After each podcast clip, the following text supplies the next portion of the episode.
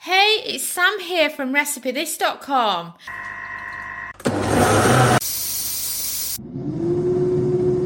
And we've beeped. I wonder what we're cooking today using our kitchen gadgets. Today's kitchen gadget recipe is one of my all-time favourite comfort foods, and something that roast dinner leftovers or Christmas leftovers wouldn't be the same without. And that is leftover bubble and squeak. It cooks perfectly in the air fryer. The crisp on the top is amazing, and it's so easy to mix and match depending on what you've cooked the day before and what leftovers you've got to use up.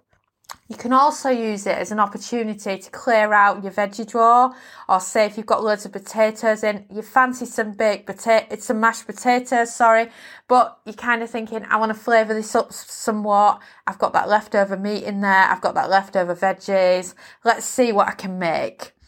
So what we used in ours was we had about four hundred fifty to five hundred grams of leftover Instant Pot mashed potatoes, so that's just over one pound. And then we also had about two hundred grams, which is about seven ounces, of leftover Instant Pot cabbage. We also had a handful of leftover meat, so this was kind of a bit of turkey that we had going on. We had just over an ounce, about twenty-eight to thirty grams of grated cheddar cheese that we could use and add to this.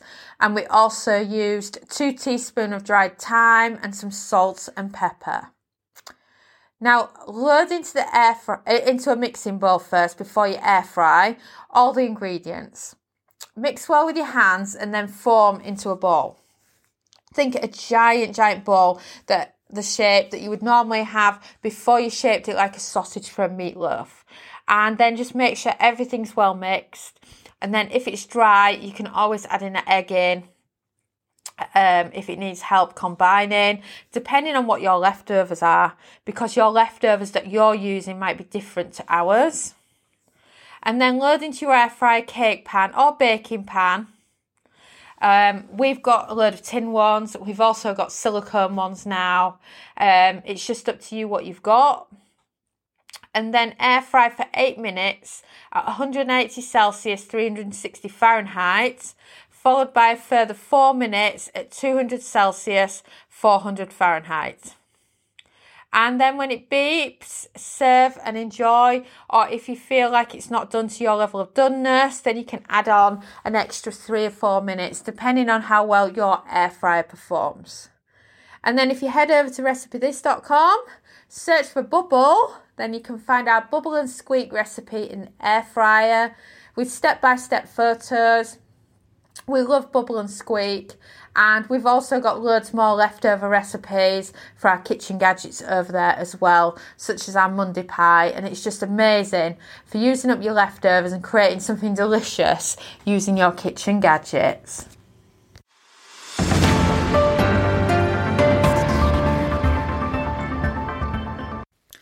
So thanks for listening, and I'm so, so pleased to be able to say that now our air fryer cookbook is available on pre-order.